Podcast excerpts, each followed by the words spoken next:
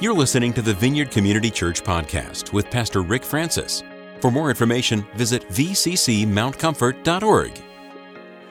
This may be one of the most important letters I've written to you. I want to deepen our understanding about something I wrote last month, how hatred has become the new spirit of the age. I wrote that before the police shootings in July. The mounting racial tensions in this country are symptoms of a much deeper reality.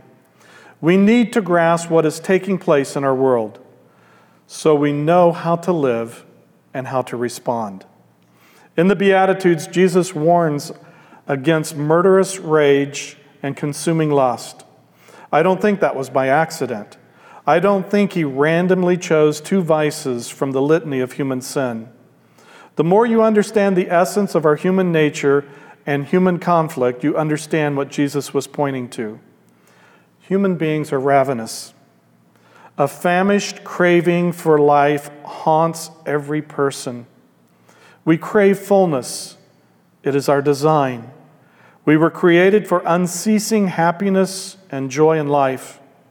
But ever since we lost Eden, we have never known a day of total fullness. We are never filled in any lasting way. Human beings are like cut flowers. We appear to be well, but we're cut off from the vine, and we are ravenous. Until we return to God and actually abide in Him, until we experience God as our daily source of life, we are desperate creatures, lustful creatures.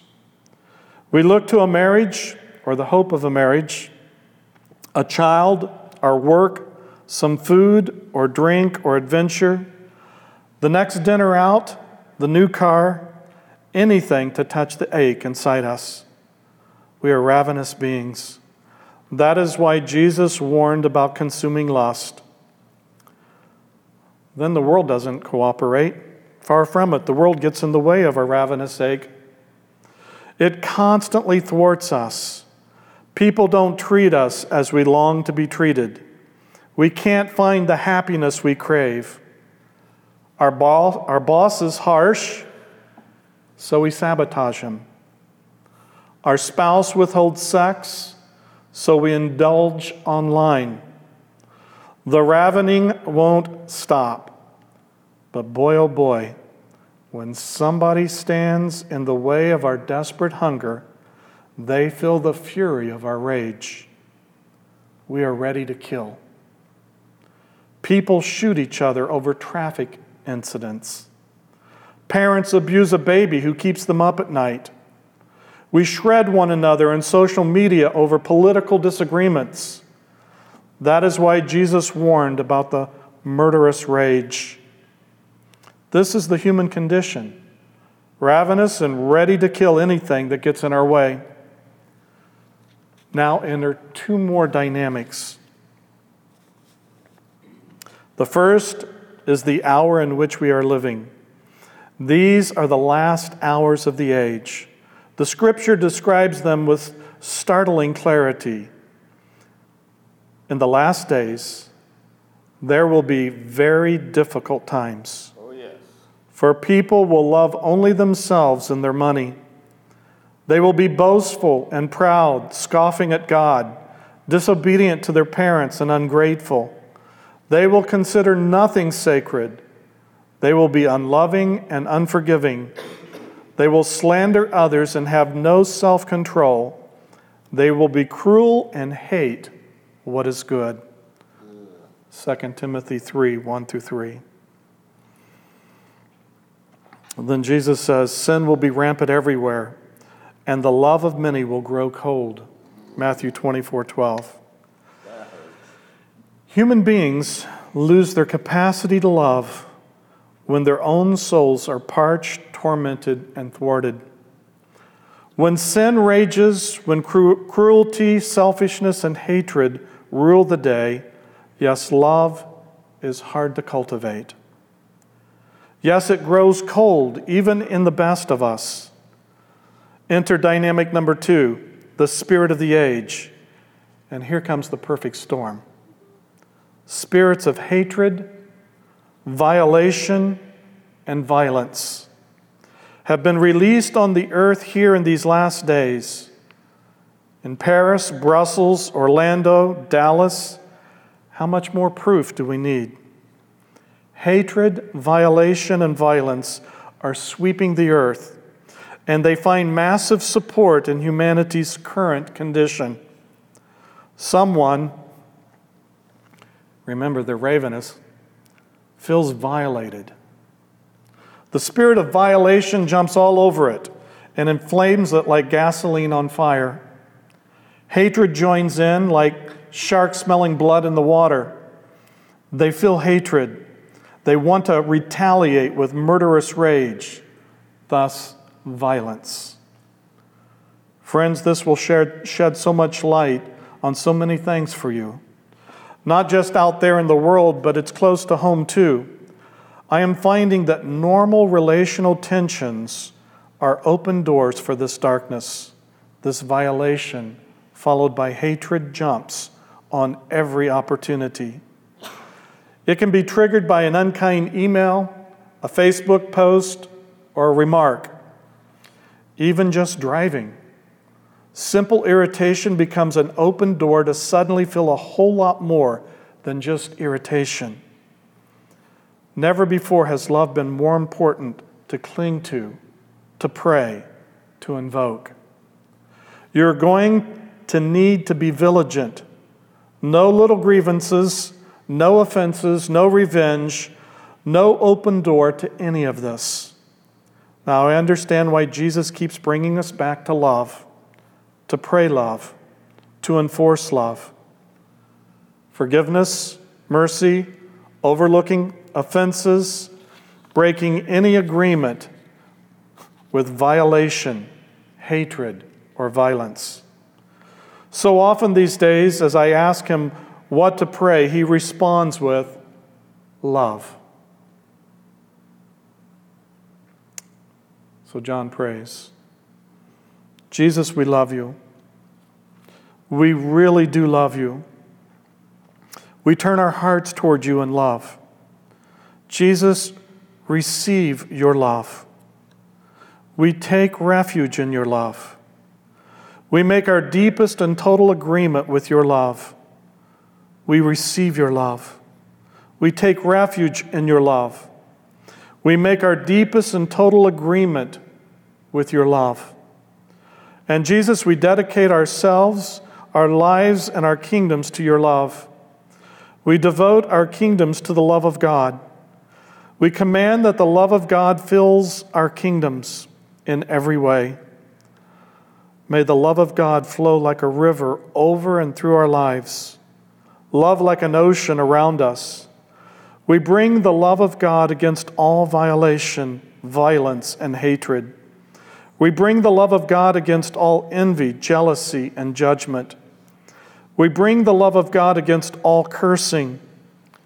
We choose love. We align ourselves with love. And we command the love of God through our lives, our homes, our kingdoms. In the mighty name of Jesus Christ, our Lord. Amen. Dynamite. Just stay with that kind of praying. It will really, really help. God is love. And as we call down love, we call down the heart of God himself. And we call down the power of his kingdom. Offered in love, John Eldridge. Let's pray. Father, as you've given our brother your heart, your insight into the world situation of today, we hear your prophetic word. As we try to figure it out on ourselves and try to make political stances and choices, we just acknowledge, Lord, that there is nothing but your love that's going to make the kind of transforming reality in the world. And so we cry out, Lord, would you fill us with more of your love? Would you cause us to be agents of your love in the earth? Father, with the racial, with the crazy religious stuff that's going on, where people kill people in the name of God. Father, I pray that you would release a revelation of yourself, your goodness, your love. And so, Lord, may you make this place what you've always had in your heart for it to be. We pray with Jesus, let your kingdom come and let your will be done on earth as it is in heaven. We ask in Jesus' name. Hallelujah. Amen. Got a prophetic word, I believe, for us from Brian Simmons, the writer of the Passion Translation. The title of this is My Love for You is Great. In the context of John's letter, I thought, man, this is a powerful word for the church today and for every one of us as believers. So I've got it on the PowerPoint so that you can not only hear it, but you can see it. I pray that it will capture your heart. And those things that the Holy Spirit highlights for you, take special note of. And if you want a copy of it, see Michelle. No, we'll be happy to make a copy available to you. This is a tremendous word out of I Hear His Whisper. Receive even more of my love. Drink it into your innermost being. My love is what transforms you and changes your thinking, your prayers, and the essence of your life. It is impossible for you to understand the depth of my love, for it is more than you can imagine and more than you can ever perceive. It will take eternity for you to even begin to grasp the wonder of my love for you. Wow. We're going to have all eternity to grasp that. It is not meant to be a doctrine or a teaching. It is through every painful incident and every broken relationship I have felt. My heart is one with you, and it is impossible for you to endure pain, and I not to endure it with you. I have never regretted for a moment my choice of you. Look into the sky and see the vastness of my universe. Yet my love is greater still. The universe cannot contain the depths of my love for you. I created all things as a gift for you. It is nothing compared to the joy I experience when I have you and when you come to be with me. I laid aside my robes of glory to come down and purchase you with my blood. You are the pearl of great price, and I sold all that I had to purchase you. You are the treasure hidden in the field. I came into this world and found you. Never doubt my love or allow its fire to dim in your heart. Stir up your love to know my love and experience my endless delight of you.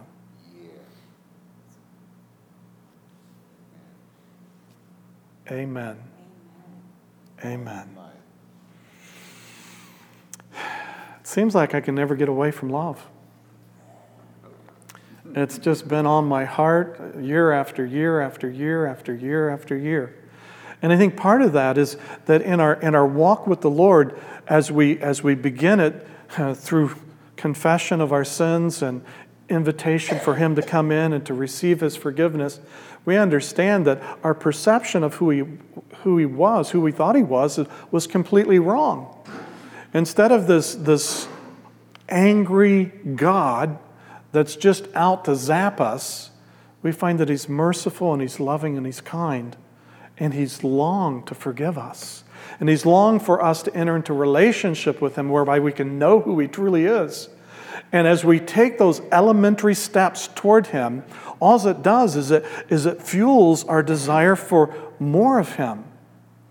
And the more we get to know of His love from forgiveness of sins, we find out that His love continues to be merciful to us all the days of our life. And so we find that as He reveals Himself as a loving God, We can never touch bottom in the ocean of his love. And so we continue to explore his love and to discover more and more the depths of his love. When you get on the love train, you get on that track and you start understanding that God is love and that his perfect love casts out all fear, all anxiety, all of that leaves. Then as you get anxious and as you get fearful, you know that there's more about the love of God that you've yet to know, to experience. And so it's an invitation not for shame, to shame us like, well, you should know that by now. It's an invitation to come closer, to draw near, to know how wonderful his love is, to know that it is always, always, always, always going to be there. His love never fails, never fails. So much so that sometimes in our immaturity, and because of our woundedness and all the brokenness inside our heart, the enemy can get us to jump on a faulty line of thought that says, because I know that God loves me, then I can do whatever I want to do. And there is truth to that. You can do whatever you want to do, but it's not without consequences. It will have consequences. You have freedom, and in Christ you are perfectly free. But as we give in to the brokenness and the wounded places of our hearts, and the enemy begins to take the good news and distort it and tries to pervert so that our thinking gets twisted and we think that we can go ahead and just live any way we want to, we realize that we haven't really understood love. Because when you're in love, you're not looking how far away from the relationship, how much distance you can put between the one and the object of your affection. You're always wanting to see how much closer you can get to the one that you love, the one that you delight in. And so love is the very foundation core of our entire walk with Jesus. It's the foundation of our entire walk in his kingdom. It's the very basis for our movement in the Holy Spirit as we walk in the Spirit. It all centers around his love, because his love continues to draw us closer. So when you look at how you get out of love, you'll find out oftentimes if you don't beat yourself up, but you just say, man, you know, I was very unloving in that moment. Whether you're talking to your spouse or your kids or the dog, or the driver in front of you on the road, and all of a sudden this stuff comes up. If you'll follow that down into your heart, you can begin to start to understand, well, how has the enemy taught you to believe that the world really works? How do I process my circumstances in the moment, and that transforms and trumps my connection to the love of God? I think the Holy Spirit will help us in those moments to really start to connect the dots and understand, you know, I believe a lie here. I believe a lie. And the lie, sometimes the lie is, I believe that I should have an absolutely pain-free existence on planet Earth. And that all vehicles on the road should part like the Red Sea when my car comes down. And everyone should show me the kindness and courtesy anywhere my car goes. And we find that that's just not the case. So Lord, help us to believe truth. Help us to believe the truth, your truth, what you have to say about our lives and how we should live. As I look at Jesus, as I look at God, with all the love that he has, his love for the world was so great that he gave his only begotten son. So what happens when love comes to earth? It reveals our wickedness. Not to punish us, but to draw us to what we were truly created to be. And so when Jesus comes and people are drawn to him and the multitudes come to him and he releases the goodness of God in healing, in deliverance, in salvation and all the different ways in which the gospel went forth and Jesus represented the Father's heart on the earth, everybody just loved Jesus and we celebrated him. We crowned him king and put him on the throne and said, "You rule."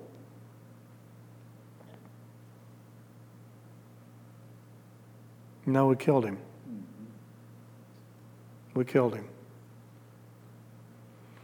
And when I look at the world today and I see the insanity of the world and the chaos, I realize that just as Jesus came to lay down his life for us, part of the Christian call to discipleship is understanding that our lives are no longer our own, that we've been bought with a price, and therefore we glorify Christ in our body. Which means, if you're not suffering, not trying to get everybody into a rejection suffering complex, but if you're not coming into the world and influencing it in a loving way, the response of the world's always going to be to try to take you out. And I think a lot of us are going to be taken out. But we've got to get to that place where we're willing to lay down our lives. When we have that intimate love connection with Jesus, that we are willing to follow him wherever he leads us, we'll be willing to lay down our lives. One of the great fathers of the faith called it the prayer of indifference. And that's when you want what you want and you really want it badly, but you've come to the place where you want and you've learned that what God wants is really what should be supreme.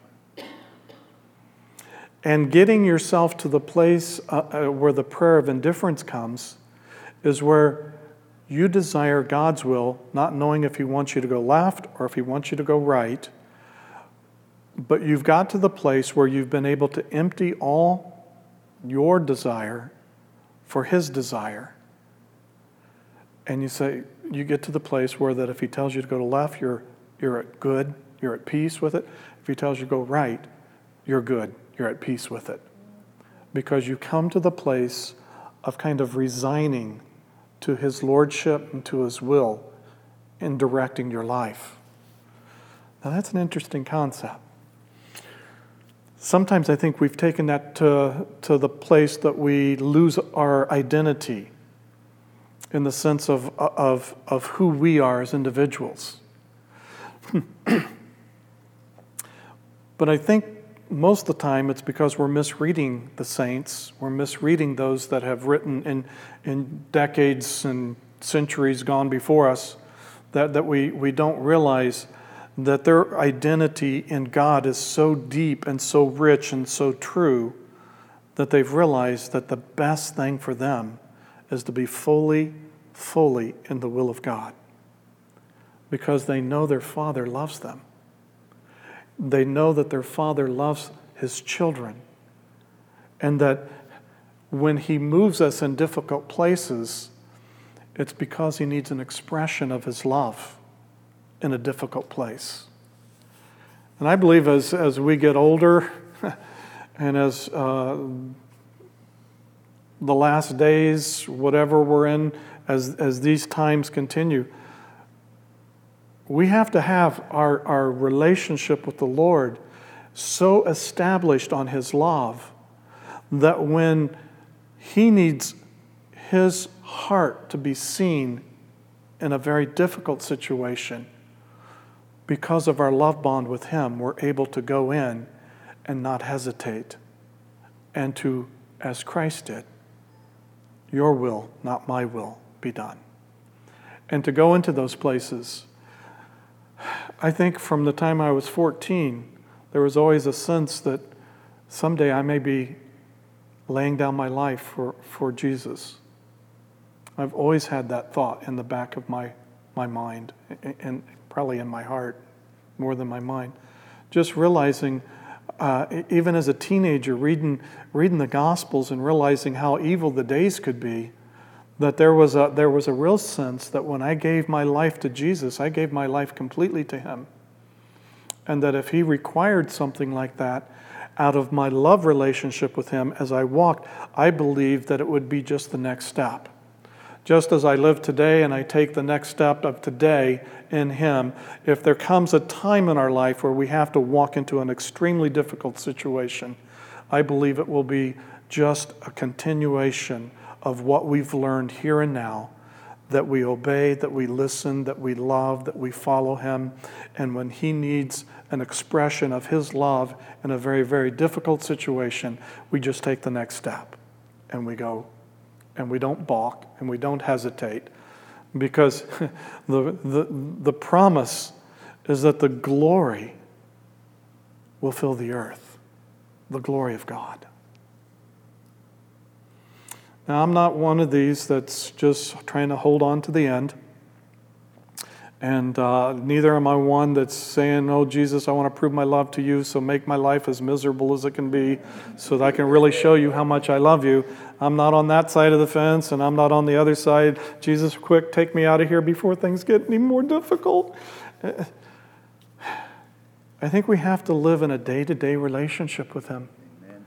To where we don't get fearful about what's happening in the world, but we realize that every time the enemy raises his ugly face and gets men to do his will, we see an opportunity for the Lord to step in.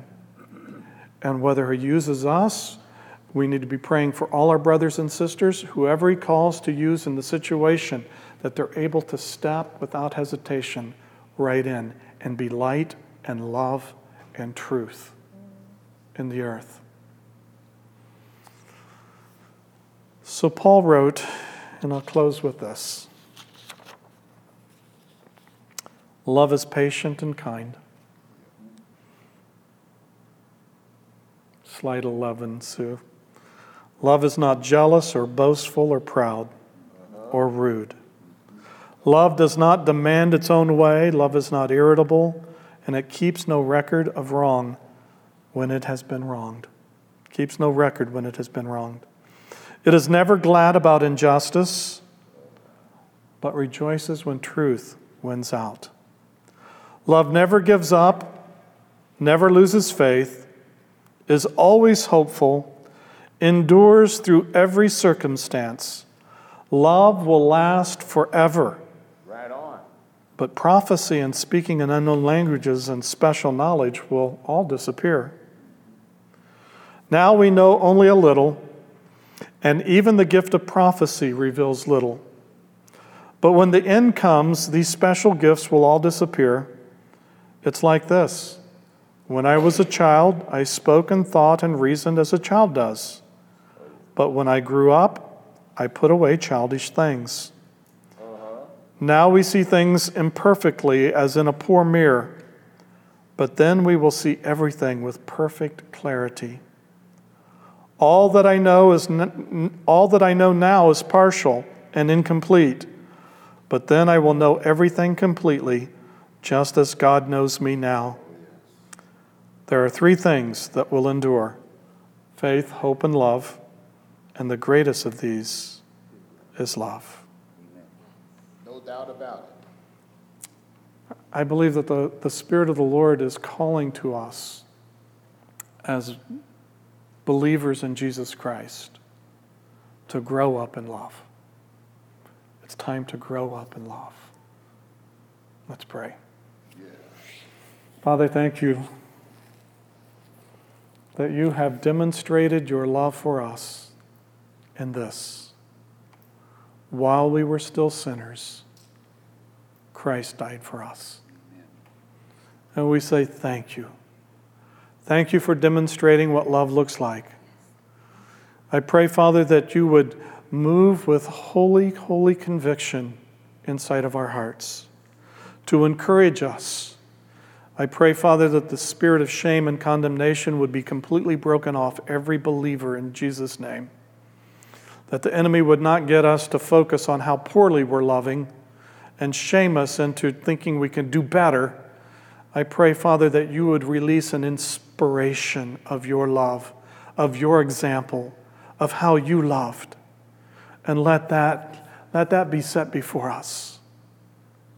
Oh, Lord, just as it was set before the Lord Jesus, who because of your great love could endure the cross, even scorning the shame. I pray, Father, that you would release through your Spirit an impartation in our hearts of holy, holy love. That the days of petty selfishness in our lives would come to an end. A day of rejoicing and honoring you and one another, being able to look on others as you see them. So I pray, Father, that as you impart love, I pray that you would anoint our eyes so that we could see as you see. Anoint our ears that we could hear the cries that you hear. I pray, Lord, that you would anoint our nose so that we would have the ability to discern whether something is from you, from the world, or from the kingdom of darkness. That discernment would go up. That there would be upgrades in our anointings, in the ability to discern what you're doing and what you're saying and what you're speaking in this hour. And for this we give you praise. Amen. Dying all night. If you know John Newell and you've got him programmed in your phone, and you know how to do texting. Should be everybody under 50. Those over 50, you might not know how to do texting, so see one of the children so you can learn. I would like for us to put a bunch of love bombs on John this week. Okay? Text him, email him, get some things of encouragement. Invite him. I think we're going to give him... Let's just give him 100 requests for him and Karen to come Thursday night to our healing room experience, our worship healing room experience. And then anyone else that you know that needs a touch, physically, emotionally, spiritually, invite them, have them come. This Thursday at 7 p.m., we're going to have a special time right here of just releasing the love of God in very profound, incredible, wonderful ways. So if you got anybody, especially if they have cancer, I hate cancer. We're going after cancer. Anybody that is battling cancer and they can come, let them come. If you have loved ones that can't come that are battling cancer, make sure you let us know their names and what the situation is so that we can pray. We're going to war. We're going to war this week in love. And love will provoke some boldness out of us. I believe it. Okay? Uh-huh. If you have a need this morning, we'll be happy to pray for you. We've got some wonderful, wonderful anointed folks that love to pray. Right. So if you have any kind of need. While we were worshiping, I had a sense of profound loss. That there was someone here who was going through a real sense of profound loss. That's you. I'd love to pray for you. So come on up. And maybe more than one, but I felt sure that there was one person here that was really agonizing with a deep, deep sense of loss, grief. Okay? So, Father, I bless my brothers and sisters, your precious sons and daughters. I thank you for their love and devotion to you and their commitment, Lord, to seeing heaven come to earth. Your kingdom come and your will be done. Bring it, Lord, for your glory. And I pray, Father, that you would release your favor, your love, your face. Let your countenance be beheld by each one of us this week. And may it transform us from glory to glory. For we ask it in Jesus' name. Amen. Thanks for listening to this week's podcast. To receive more audio content from the Vineyard, click the subscribe button in iTunes.